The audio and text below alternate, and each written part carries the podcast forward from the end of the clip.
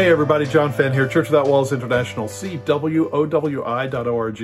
Visit our website, sign up for my weekly thoughts, which is a weekly teaching that comes out every Friday, uh, U.S. time. We are a house church network. We meet in homes. We rotate who leads each week, and when possible, we rotate who hosts each week. Uh, that's how they did church in the, the first 300 years of Christianity before it was legalized and they were called into the formerly pagan auditoriums to meet there where they've been meeting for the last 1700 years. And, uh, but we meet in homes, we rotate when we multiply, when we grow, outgrow a home, we just multiply out, stay related to each other.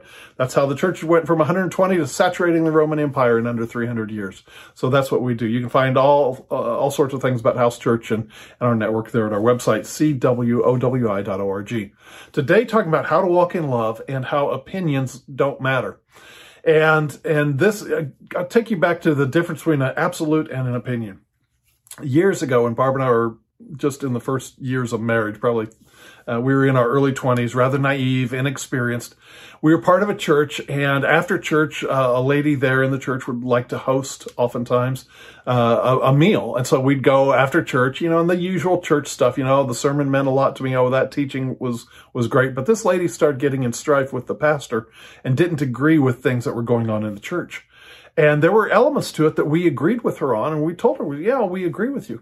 But Barb and I were not the ones even that time in our, whenever we were 21, 22, something like that, even then we knew not to enter into strife. A different of a difference of opinion with the pastor doesn't go far with us. It's like, okay, it's, it's none of our business how he runs the church, you know?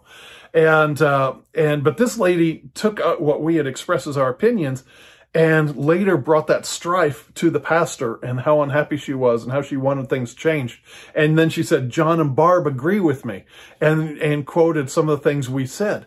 And when we heard of that, we were horrified uh, because what we expressed were opinions. Now, an opinion is defined as this, and I, I wrote it down here just so we can have it just right out of the dictionary. Opinions are strongly held personal beliefs that are not substantiated by proof or personal knowledge. They are opinions that are not backed up by personal knowledge or by limited personal knowledge. Uh, a personal, it is also a personal judgment of the merits of an individual or a thing. It's a personal judgment. And so an opinion is just that. It's not an absolute. It's, it's a personal judgment call someone makes. And so anyway, when we heard that the pastor uh, was hurt by what we had said, we called him up and said, can we come over? We sat down in their living room, talked to the pastor and his wife, apologized profusely, and we never went back to one of those uh, after church meals again. In fact, that lady was was dealt with and really had to deal with her heart. But the thing is, Barb and I took our opinions and we crucified them. Because you see, there are the absolutes of God's word. Uh, you know, absolutes, let's, let's take murder, for instance. Uh, for, let's take from the Ten Commandments. We know that God created us. And so therefore we have a very high value on human life because we were made in his image after his likeness. And so therefore we also honor mom and dad because it was through mom and dad that God created us, that God brought us into this world. We don't have to obey mom and dad always when we're adults, of course, but we can honor them and give them the respect no matter how and who they are. Uh, but from that honoring of life, therefore we learn it's wrong to murder, wrong to steal, wrong to lie, uh, wrong to to to lust after or to covet after, etc. Because we are honoring the life that God gave. Those are absolutes. It's not an opinion. It's just wrong to murder. It's it's not it's not an opinion. It's an absolute. So what you do is you have to take your opinions and throw them against the absolutes of God's word. And that's what we did with Pastor Steve and his wife that day when we went over to their house. We, we caused the absolutes of the word that says don't sow division uh, among people. Don't be in strife. Uh, forgive. Don't let bitterness enter in. All the different things that are absolutes in scripture and that are right we went in there and we we we humbled ourselves and we crucified our opinions we gave them up we compared that to the absolutes of the word and we caused our opinions to submit to the absolutes of the word of God. That's how we have lived our life ever since. That's how we lived our life before we were horrified when uh, that lady stood behind us and kind of used our opinions taken out of context to justify her strife and her divisions in, in the church and with the pastor. And so, you know, Second Corinthians 10, 4 through 6, in the English Standard Version, which this, this element is, is very close to the Greek, uh, 2 Corinthians 10, 4 through 6 says this, The weapons of our warfare are not of the flesh, but have divine power to destroy strongholds. We destroy arguments and every lofty opinion uh, raised against the knowledge of God. We take every thought captive to the obedience of Christ, ready to punish every bit of disobedience when our obedience is complete. We, as it says, destroy arguments and opinions that are against the knowledge of God. That is, when I form an opinion and it and I have the word of God that where I'm I'm going to start entering into strife and unforgiveness and bitterness towards someone, then I have to pull my opinion back from that precipice of where I would enter into strife and anger and division and, and things of that against them. And I and I pull that down into the obedience of Christ and say, you know what? I'm not their Lord. They answer to Jesus, not to me. That's none of my business. And I crucify my opinions. I, I withhold my opinions be to the point where I won't get in strife. We are told in, in, in Matthew 7 1, judge not lest you be judged. And then Jesus says, but you judge the fruit of a person's life. And that's where you make the difference. We don't judge a person, we don't judge their heart. Uh, we don't judge them to the point where we get in strife and arguments, but we do say if, you know, like Paul instructed in, in Romans chapter 16, if somebody is purposely causing, causing divisions in the body of Christ, avoid them you know, you withdraw yourself, you form a boundary and say, okay, I'm not going to go with that person because they always get in strife. They always gripe at the pastor. They always gripe about life, da, da, da, somebody they've got an issue with. You withdraw yourself from that because you know that they are poison to you. They're toxic to you. And so you stay away from those toxic relationships. You stay away from those things which would pull you from your opinion, uh, into the strife and, and anger and bitterness and everything else and the hurt and everything else that comes with forming an opinion. See, opinions happen and then what happens is somebody will do something against that opinion. They will not agree with you and your opinion. And what happens then is if a person holds on to that opinion so strongly and they run up against somebody who disagrees with them, then they get all hurt and angry and strife and, and everything else. And it's all opinion.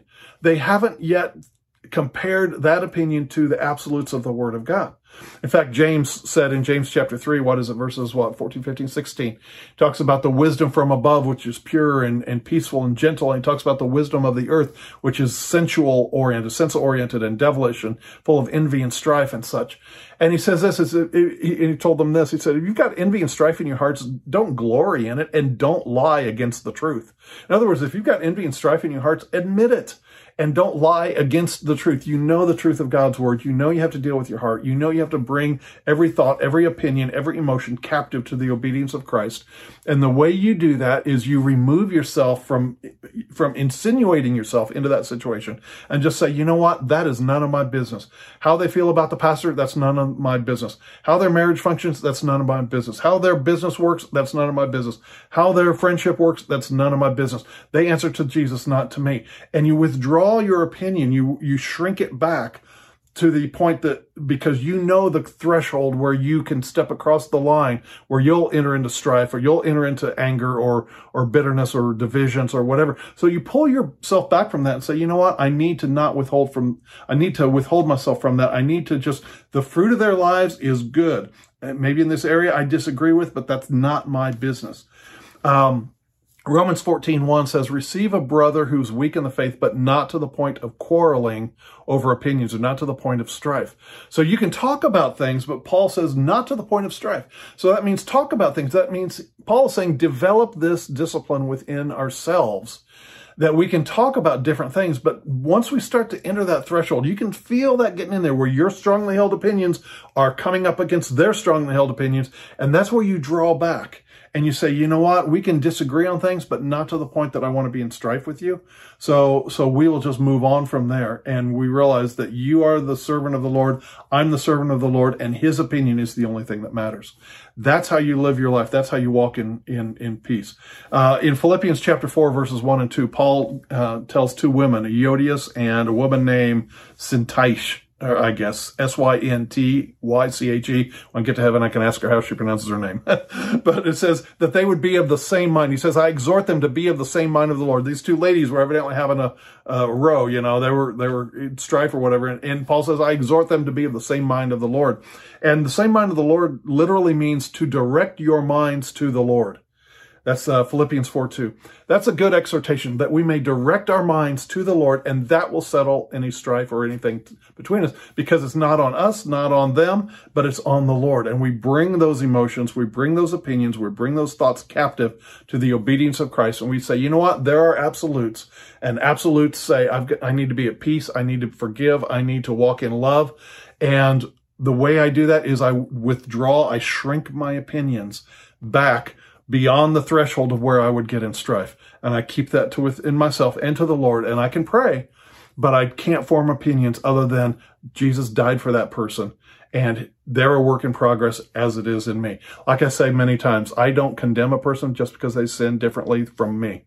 You know what I'm saying? We're all in the same boat. Jesus said, take the log out of your own eyes before you try to take a splinter out of your brothers. If you have that attitude, then you will keep your opinions closely held and not to the point that it forms strife or envy or anger or bitterness or anything else where you cut off a relationship. But you can walk in love, realizing in the end, we each stand individually between, before the Lord, not between, but not before each other. All right. Hope this has been a blessing to you. That's how you walk in love. That's how you can stay free and at peace and secure in your walk with the Lord. All right. God bless. Bye.